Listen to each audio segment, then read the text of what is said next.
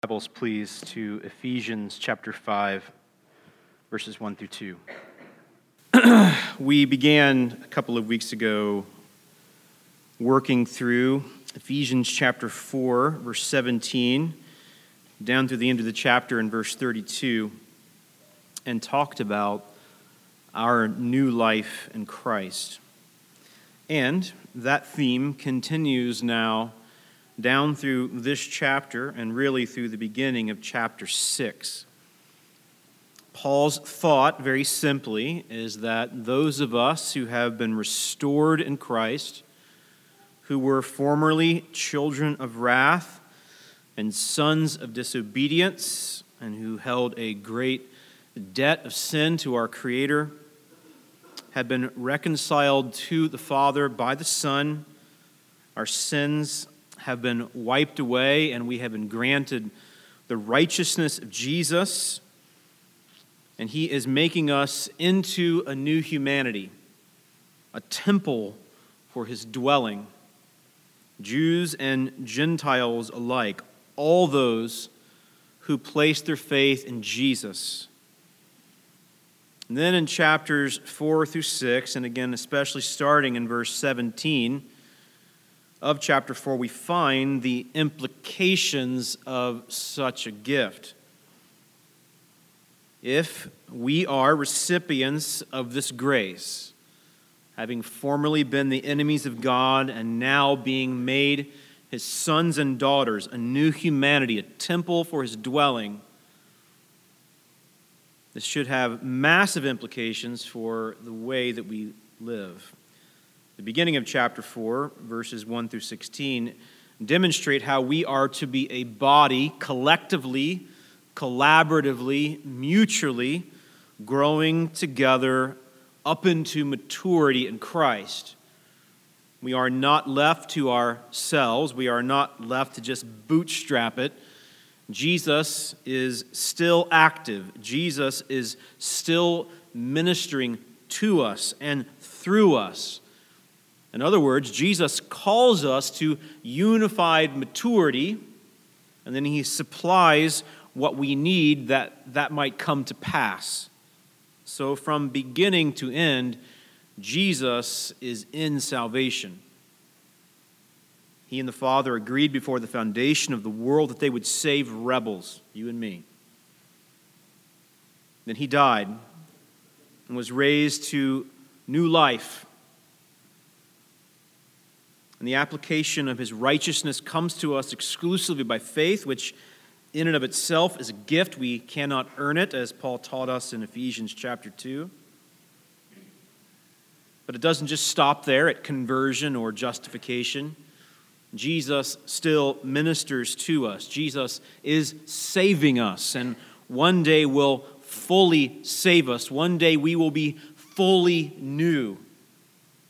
And yet, in the here and now, we are being made new degree by degree. And so we can say that we are not who we once were.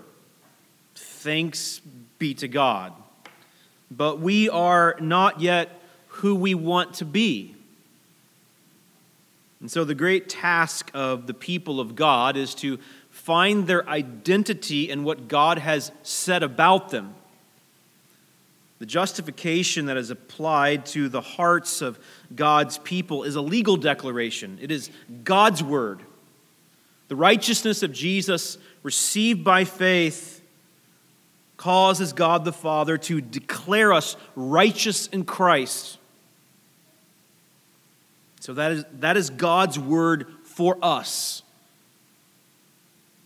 And yet, despite our justification, despite the fact that, that guilt has been removed, despite the fact that, that condemnation is now no longer our destiny, there is still a lot of changing that needs to go on.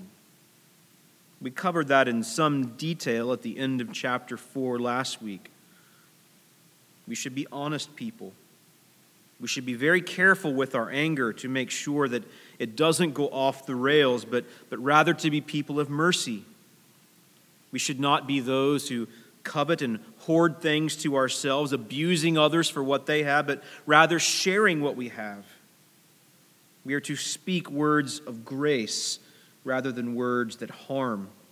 We are to yield and submit to the Spirit rather than living independently as though we are our own gods. We are not to allow bitterness to take over and to lead to all sorts of sin, but rather to have hearts of kindness that show up in things like tenderheartedness and forgiveness. And the measure of forgiveness that we must forgive according to is the measure of forgiveness by which we have been saved. Christ has forgiven us. So, on the heels of that, in chapter 5, verses 1 through 2, and of course, as most of you know, Paul did not write with chapter numbers and verse numbers. The end of chapter 4 flowed very cohesively into the beginning of what we believe to be chapter 5. And so, really, verses 1 through 2 of chapter 5 come right on the heels logically and beautifully of chapter 4, verse 32. And so, Paul says to the Ephesian church, we are to forgive one another as God in Christ forgave us. And then he says, Therefore, be imitators of God as beloved children and walk in love as Christ loved us and gave himself up for us, a fragrant offering and sacrifice to God. We will focus our time together today on these two verses. These two verses are really a summation of what Paul has said so far. We are to be people that love God, and in particular, in these two verses, love others. What is the standard of our love? Objectively, the standard of our love is the love of God shown to us in Christ. And if you think about it, we could say that not being liars, being merciful rather than angry, sharing rather than stealing, blessing rather than cursing, and so forth and so on. We could, we could sum all of that up by saying love. And as we go then down further through chapter 5, where we learn that we are not to be involved in sexual immorality or covetousness or filthiness, but rather to walk as children of light. And then we'll get into this section about how wives are to submit to and respect their husbands, and husbands are to love their wives as Christ loved the church, and children are to obey their parents in everything. That all these things could be summed up with this one command, this one exhortation love. I guess we could say at the outset together of our time that it's possible to externally do some of these things. To, on the surface, not lie to on the surface not be overcome with anger. Externally, to not steal anything, but to share some of our resources.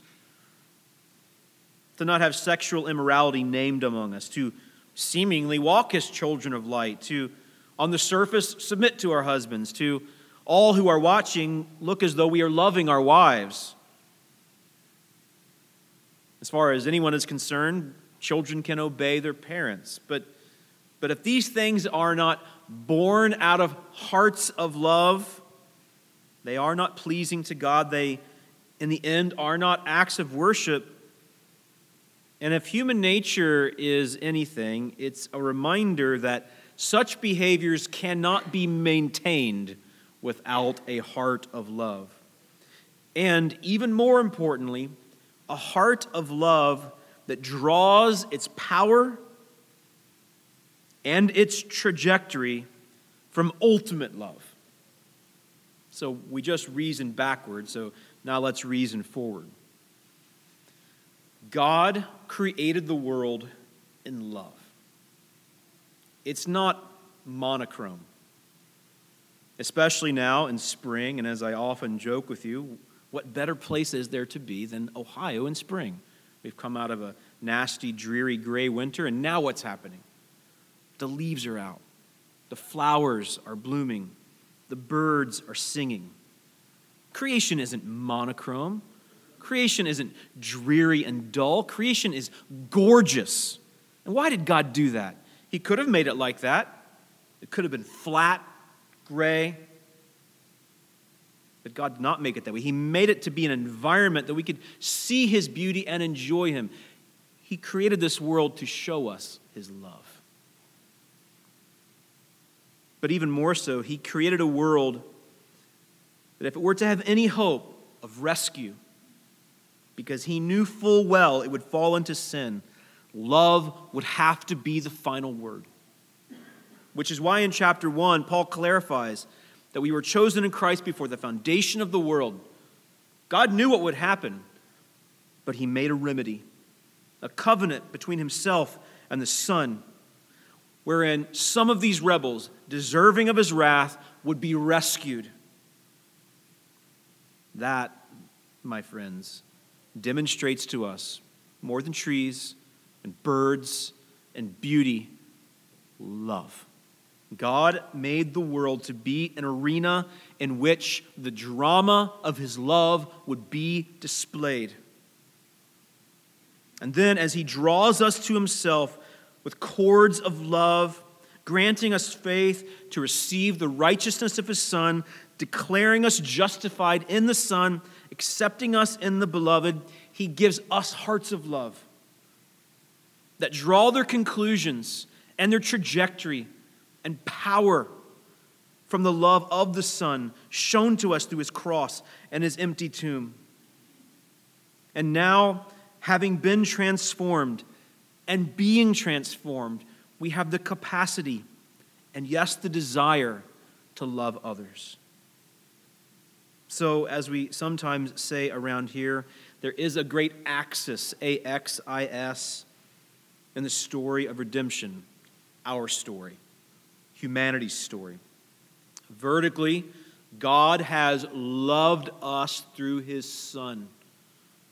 But horizontally, now we who have been rescued, restored to God, are to love others. They intersect.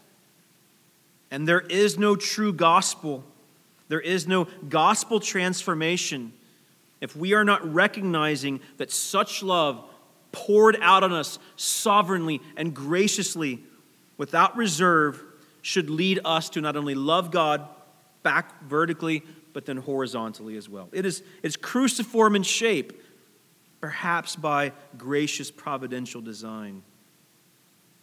The shape of love is like the cross. God has loved us that we might not only love Him in return, but love others. And so, right here in the middle of Paul's exhortation to put off the old man and its ways and to put on the new man and its ways, he says we are to love as God has loved us. The language of Ephesians chapter 5, verses 1 through 2, is very familial. It's, it's family language. I joked with you last week that you weren't going to get a Mother's Day sermon because um, we just don't really pay attention to every single holiday in our sermon time. Otherwise, we'd always be doing patriotic sermons and work sermons and Christmas sermons and all that kind of stuff. So we usually spend time around Easter and Christmas and dedicate like Advent and Easter to some special teaching time. But the other holidays um, kind of get missed. But we try to bring them up and, and honor people uh, during those particular holidays. So we will do that today, and especially at the end, as I said to you earlier, we want to honor our moms.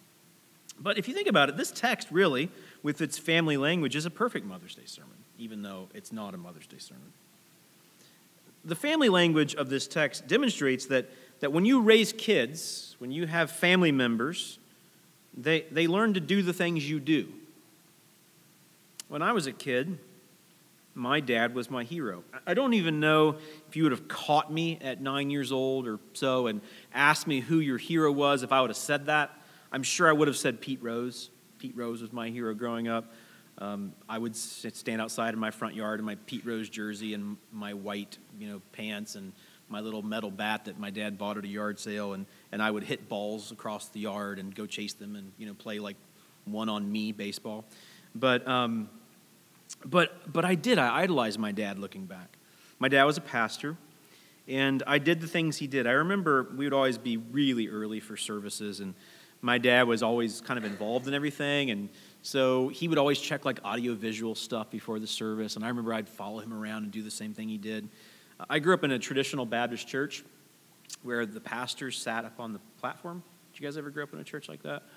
They, they were kind of like the kings up there, you know? They didn't wear robes or anything, but But um, they had their own little seats, and it was their seat, and no one ever sat in my dad's seat.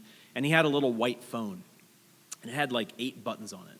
And the different eight buttons reach different things, like the, the sound guy and the ushers in the lobby. And so um, my dad, occasionally during the service, he always had his legs crossed, I remember. He would sit back, and occasionally you'd see him pick up the phone, and he'd like push number five. And then you'd see the sound guy pick up you know, his phone. And I'm sure he was irritated about something, and they were correcting it. So I used to do that. You know, before the services, I'd go sit in my dad's seat, and I'd cross my legs, and I'd pick up the white phone, and I'd push number five. I loved to do the things he did. I read the books he read. My dad read Louis L'Amour books. You guys ever read those books growing up? Cowboy books, where there's a guy who can outdraw anybody but gets the girl in the end. My dad collected knives. I collected knives. My dad loved the mountains. I learned to love the mountains. I mimicked him in so many ways. As I got older, uh, I learned to love people. My dad was a faithful shepherd. He used to take me to the hospital with him and pray with sick people. He used to let me read the scriptures to them. As I got older, he let me preach. There's, there's sermon tapes out there of when I was 16. They're terrible. But he gave me a chance to mimic him and to learn. We're seeing this in our family now. We have two biological sons and two sons that are not biological that have been in our family for nine months. And our two non biological kids are learning to do Davis stuff. Not too long ago, we were coming back from Graeter's. We have a Yukon because we now we have tons of kids. And so it's like this cavernous vehicle that's full of noise all the time and just drives us crazy. And so um, sometimes um, sharply I will tell them to be quiet for like an extended period of time.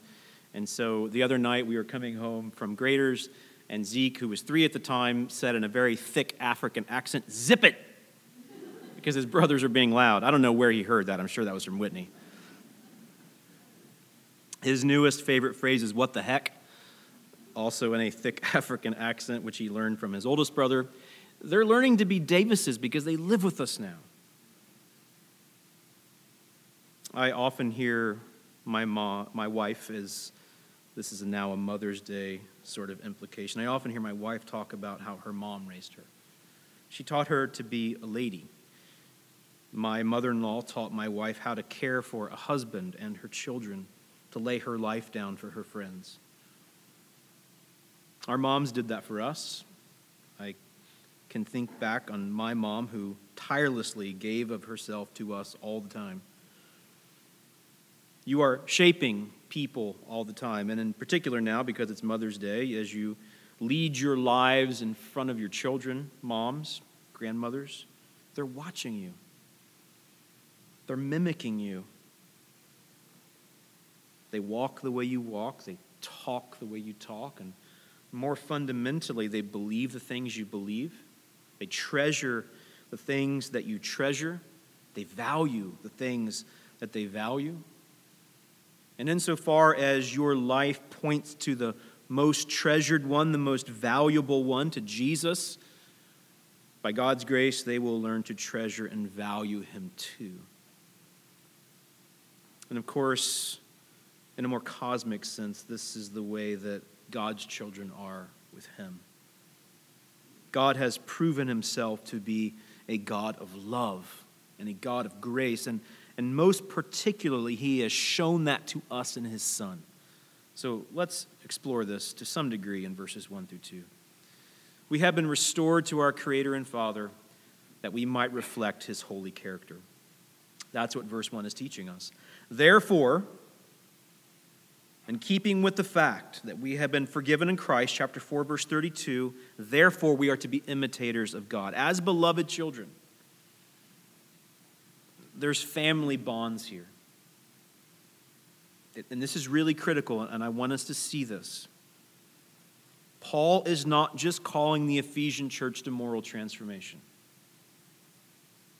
This is not just another cult in Ephesus that has its own moral code.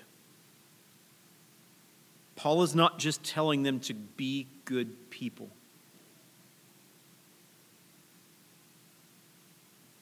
Our children are in this school district, which we love and we value and we're so thankful for. We spend a lot of time with our neighbors, especially on baseball and soccer fields. We've gotten to know a lot of people and have good friends in our community. And our purpose and that is to get to know them and by God's grace, have opportunities to declare Christ to them. I suppose that if I were to ask most of my friends who really don't believe the gospel at all, what do you want your children to be? They want their children, I'm sure, to be honest, to be kind, to be good, to be model citizens. But the truth of the matter is, where's the standard? It's man made. Mean, who gets to decide what's good? Who gets to decide what is kind? Who gets to decide what is light versus darkness? But as the people of God, we have a model. It's written down in His Word and it's embodied in the person of Jesus. And therefore, we know. We know what is right and wrong. And, and more than that, more than just knowing, more than having a law that we can look to for, for guidance, for direction, we have been given hearts that we might obey that law. And that's the beauty of the new covenant. As the prophets prophesied to Israel, they said that one day there would come a new covenant where God would take away hearts of stone, replacing them with hearts of flesh. And not only this, he would take his law and he would etch it on that new heart of flesh. And not only that, he would give them his spirit that would not only compel them to obedience, but enable it. And for those of us who have received Christ, that has happened for us. We've been brought into a new covenant with God where our hardened hearts have been taken away. And rather than the law condemning us and scaring us and being distasteful to us, rather it has been etched on our very hearts. And God has given us Himself, taking up residence in us through His Spirit, enabling us and compelling us, giving beauty to our eyes as we see the law, that we might love God and love others, because this was the purpose of the law. So not only do we have a standard to be imitators of God, but we've been made beloved children. We're not just subjects to whom are given a law that we cannot and don't want to obey. We are children who now have a new family and a new family standard, and we walk according to it. To be imitators of the one who has not only given us the law, but given us hearts that want to obey law. That's what Paul's saying. Why shouldn't we lie? Why shouldn't we be angry? Why shouldn't we steal? Why shouldn't we curse? Why shouldn't we resist the Spirit? Why shouldn't we be bitter? Because God's not like that. But rather than just calling us to these tasteless, lifeless, impossible actions, He has called us to new life, a new life that we now treasure, that we want to pursue, and we can because we're not just slaves. We're not just distant image bearers. We've been brought back into his family. We are seated in the heavenly places. We are beloved children. We have been restored to our Creator and Father that we might reflect his holy character. This, as we often say, is the design of redemption, my friends. We were not restored to our Creator and Father so we could do whatever we want. We were not restored from our to our Creator and Father so that we have this sort of blank check of forgiveness so we can do whatever we want. Rather, rather, we have been restored that we might worship. Turn with me, please, to 1 John chapter 4. I will not read for us the entire section, verses 7 through 21, but I do commend this section to you as you hopefully will take some time to review what we are learning together today. The apostle says in verse 7 of his first epistle in chapter 4 Beloved, let us love one another, for love is from God. Whoever loves has been born of God and knows God. How do we know that we are born of God if we love? Anyone who does not love does not know God because God is love. This is the one attribute of God in the scriptures that God is said to be. In other words, it's such, an, it's such a substantial part of his character that you could say God is love. God has made the world to highlight his love. God has not made the world primarily to highlight his justice or his righteousness, though, though he does highlight those things. The story of the Bible, the story of humanity, when it's all wrapped up, God puts a nice bow on it, puts a period at the end, what will it declare to us? Above all, even above justice, even above righteousness, that God is love. Because against the backdrop of God's justice and his righteousness, his love shines. God is love. And those that are born of God, as we just saw in verse 7 of 1 John 4, love. That's who we are to be. Turn with me now to Colossians chapter 3. What happens to those who are born of God? Well, we become part of a family. Our family identity changes, and our behavior and character changes along with it.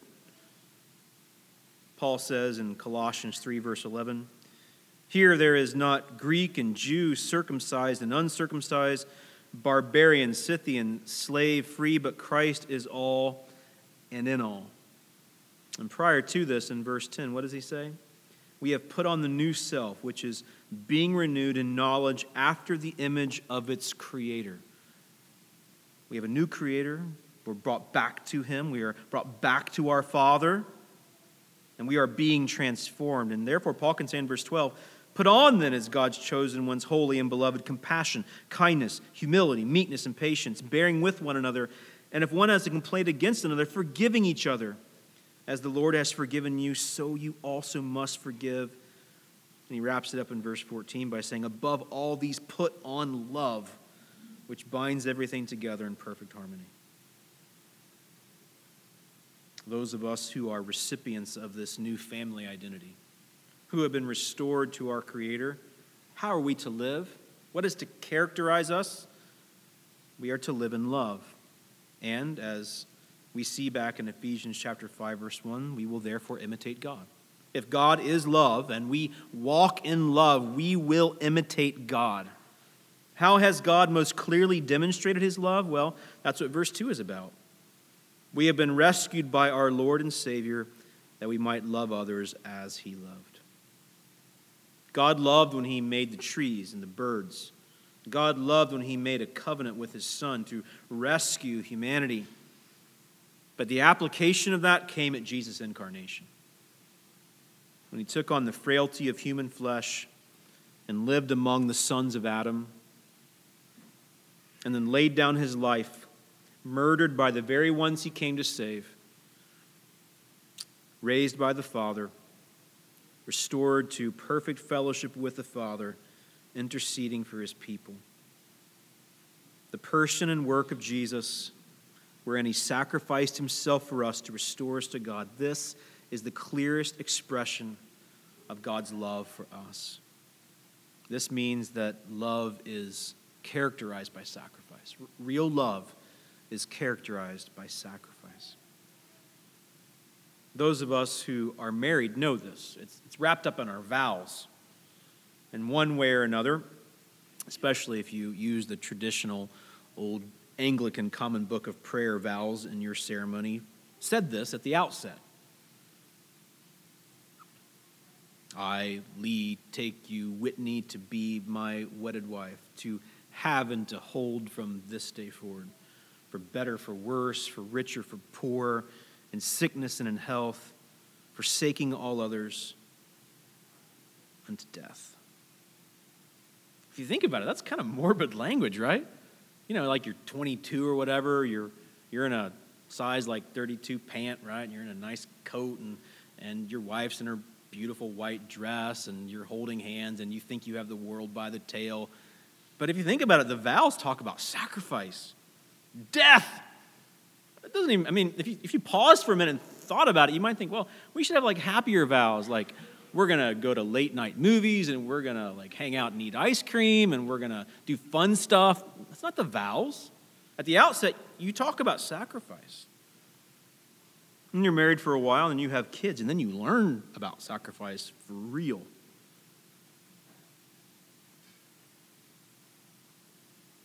Mothers, you know about sacrifice. You lay your lives down every day for your kids, very often with little recognition or gratitude, right?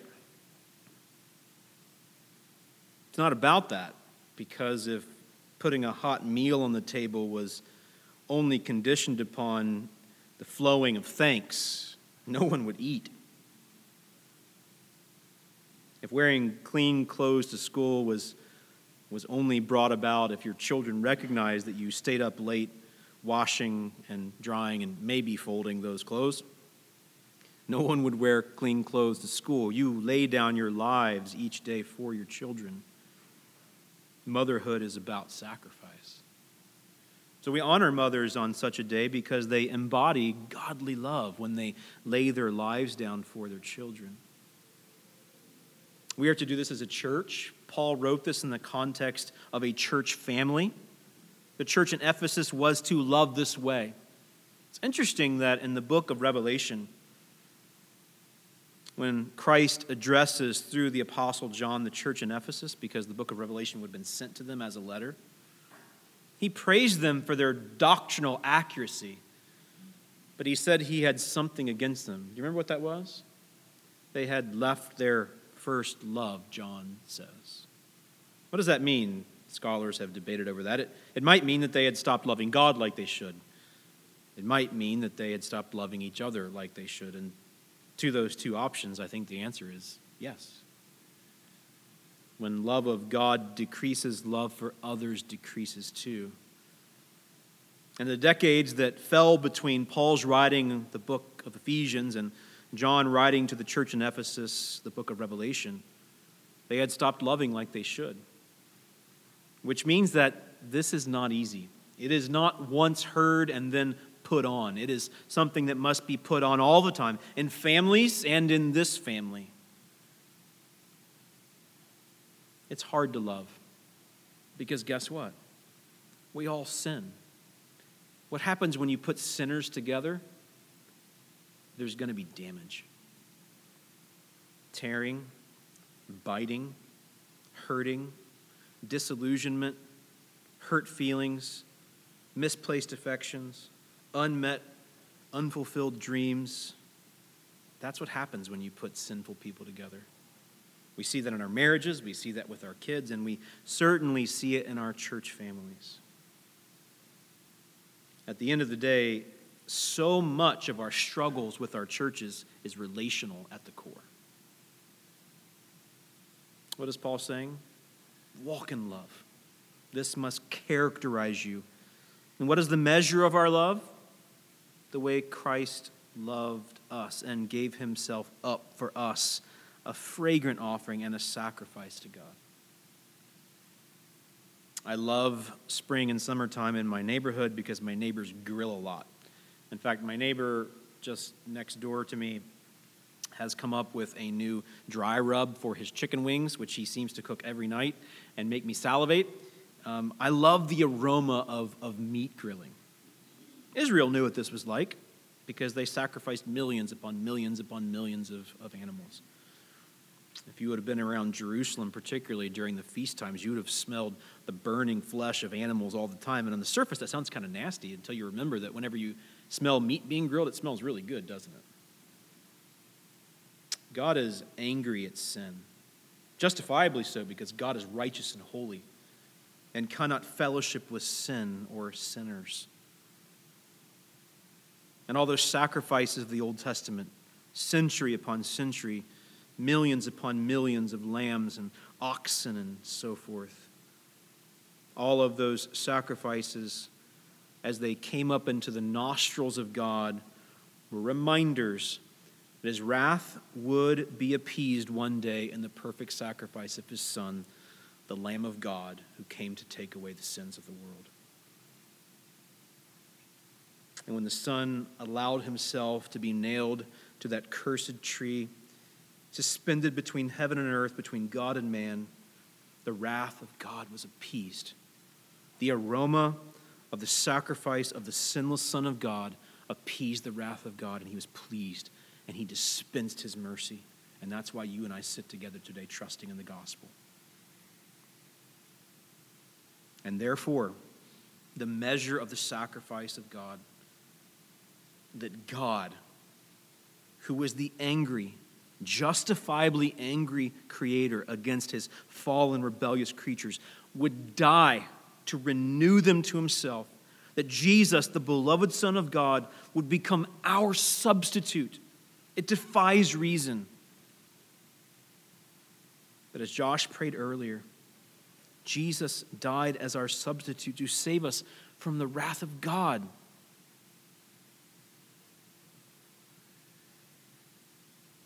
This is the measure of the sacrifice of God, and this is to be the measure of our love. Our love is cross shaped, our love is cruciform, our love is going to cost us. This has always been the way that God has looked at the world, though. Let's look together at a few passages so we can see this. Let's turn together to Deuteronomy chapter 6. We'll do this briefly, but I want you to be able to see how this theme of love for God and love for others, God's love for us and our love for others, is really the story of the Bible. Deuteronomy chapter 6, verses 1 through 9, this is the great confession of Israel that even to this day Orthodox Jews recite. Verse 1 Moses records, This is the commandment, the statutes, and the rules that the Lord your God commanded me to teach you, that you may do them in the land to which you are going over to possess it, you may, that you may fear the Lord your God, you and your son and your son's son, by keeping all his statutes, his commandments, which I command you all the days of your life, and that your days may be long. Hear therefore, O Israel, and be careful to do them, that it may go well with you, that you may multiply greatly, as the Lord, the God of your fathers, has promised you, in a land flowing with milk and honey. Hear, O Israel, the Lord our God, the Lord is one. The declaration that God is the one true God. And then God goes on to say to Moses, You shall love the Lord your God with all your heart, with all your soul, with all your mind. And look with me, please, in Leviticus chapter 19.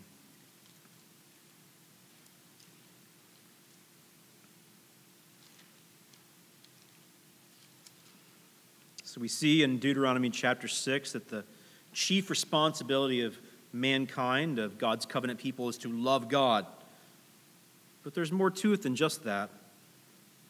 Leviticus chapter 19, verse 9, Moses tells the people, When you reap the harvest of your land, you shall not reap your field right up to its edge, neither shall you gather the gleanings after your harvest. You shall not strip your vineyard bare, neither shall you gather the fallen grapes of your vineyard. You shall leave them for the poor and for the sojourner. I am the Lord your God. Sounds like Ephesians 4, right? Don't steal, but work hard and share. Verse 13 You shall not oppress your neighbor or rob him. The wages of a hired servant shall not remain with you all night until the morning. You shall not curse the deaf or put a stumbling block before the blind, but you shall fear your God. I am the Lord. Look in verse 18. You shall not take vengeance or bear a grudge against the sons of your own people, but you shall love your neighbor as yourself. I am the Lord. What was Israel's responsibility? To love God and to love people. And though we will not take time to turn here, in Exodus chapter 20, verses 1 through 17, that's really what the Ten Commandments are about. The first four, love God vertically. Commandments 5 through 10, horizontally, love each other. The Ten Commandments are about loving God and loving people. It's not some code meant to beat us down. It's a code that demonstrates to us the very heart of God, that we are to love Him and to love others. And turn with me, please, to Matthew 22.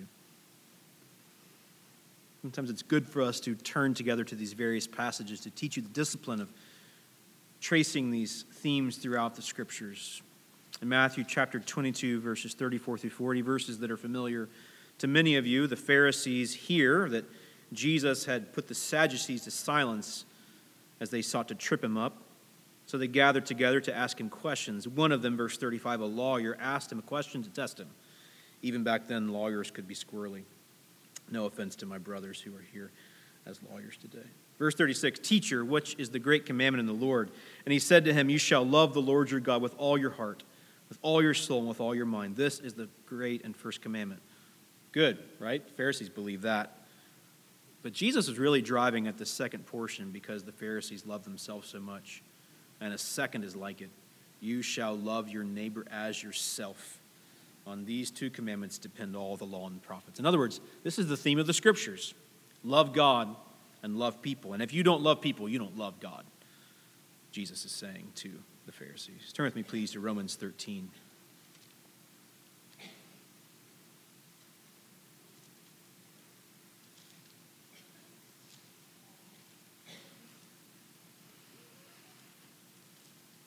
The apostle takes verse chapters 1 through 11 to declare to them how they'd been rescued in Christ, and then chapters 12 through 16 to tease out the implications of that. And the heart of that, in many ways, is in verses 8 through 10 of Romans 13.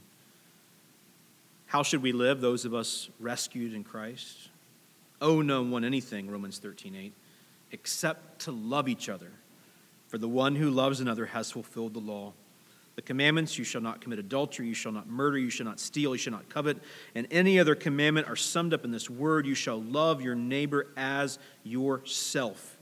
Love does no wrong to a neighbor, therefore, love is the fulfilling of the law. That's why James can say in the eighth verse of his second chapter if you really fulfill the royal law according to the scripture, you shall love your neighbor as yourself. You are doing well. And in 1 John chapter 3 verses 16 through 18, by this we know love, that he laid down his life for us, and we ought to lay down our lives for the brothers.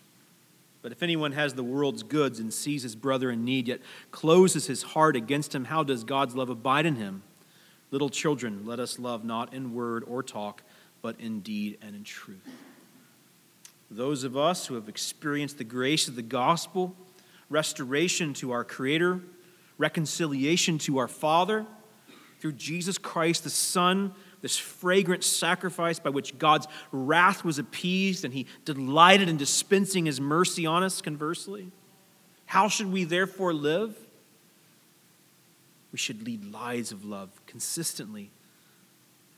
And not just the theory of love, not just the idea of love, but to really love. Love that, love that costs us love that looks like Jesus' love. We have been restored to our Creator and Father that we might reflect His holy character, in particular, His holy love. How has He most clearly demonstrated this to us? How has He proven His love? He's rescued us through our Lord and Savior. For what purpose? That we might love others sacrificially as He loved. How do we apply this? Two things. First, we have the responsibility mutually to put on hearts and acts of love and to put off those things contrary to love. In other words, we have the responsibility to, to help each other fight sin, fight the things that are contrary to love, the things that, that are just self seeking, self promoting, to recognize those things for what they are, to put them off, and instead to put on acts of love. All of us have that responsibility. As I said to you earlier, these verses, Ephesians chapter 5, verses 1 through 2, were written to a church. They were to recognize their tendency to not love mutually, to fight sin mutually, and to love mutually. What will that cost you? It'll cost you your life. But such a life regained will lead to love and joy, the best life you could ever conceive of. You will become less central. Your desires and dreams will change, but your heart will be full. And that's why we are bound together as a church. This is hard, but we are not alone. And secondly, and lastly, before we close, such a community trusting and transforming, trusting Jesus and transforming by his grace is countercultural, beautiful, and compelling. Jesus says to the disciples as he is washing their feet in John 13, right before he's arrested and crucified, By this will all men know that you are my disciples by the way that you love each other. When you live this way, it doesn't look like the world's love. When you live this way, it's beautiful it's, and it's compelling. Here is a, a missional component that I think comes out of this text. Some way and somehow, you should love so clearly and so evidently that people around you who don't know Jesus who have not submitted to what he has done, they should see it. This means you should invite people into this community, people who, who don't know Jesus, that they might see it. You should have them into your home. And maybe, maybe rather than just having them alone into your home, you should have some of your Christian friends come in. That they can see what it looks like to have such a, a cultural kind of difference. It should be that in your marriages and, and your child rearing, people see it, but it, it should be in your church community too. So, how might you creatively bring those worlds together? If you don't have much of a world outside of your Christian world, it's, it's time to start prayerfully working on that. And then prayerfully thinking about how you can bring those two worlds together by the grace of the Spirit. That those who don't know real love, because they don't know the love of Jesus and its implications worked out in transforming hearts of worshipers, they need to see that because they don't know what it looks like. Every good story, every great book, every great movie, even, even the ones about military heroes and, and spies, there's always, there's always a love component, isn't there? I mean, they're not just out, you know, killing the Soviets, they're getting the girl too, right? They're not just going on a quest, they get the princess. The story of love is bound up in all of our stories. And, and what is the greatest love story? That God, through his Son, has loved a wayward, rebellious world, has reconciled it to himself through deep sacrifice and loss, and then dispenses his love on them throughout their lives into eternity, and then transforms them that they might love that way too. That's the ultimate love story. And people need to see it and they need to hear it. And we know it, and we can't bottle it up.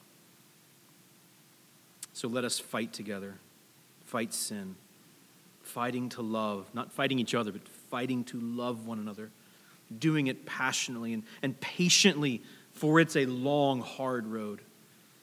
And may this love spill out of these walls to others who desperately need it. May God be gracious to transform us, appreciating and being thankful for his love, and then empowered by it to love each other in such a countercultural, beautiful, and compelling way. Let's pray. Lord Jesus, now I pray that you will take these words through your Spirit and write them on our hearts. And I pray that you will transform our minds and our affections, that we might bring you the worship that you are due for your glory, for our joy, and for the good of many, near and far. We pray these things in your name, Jesus. Amen.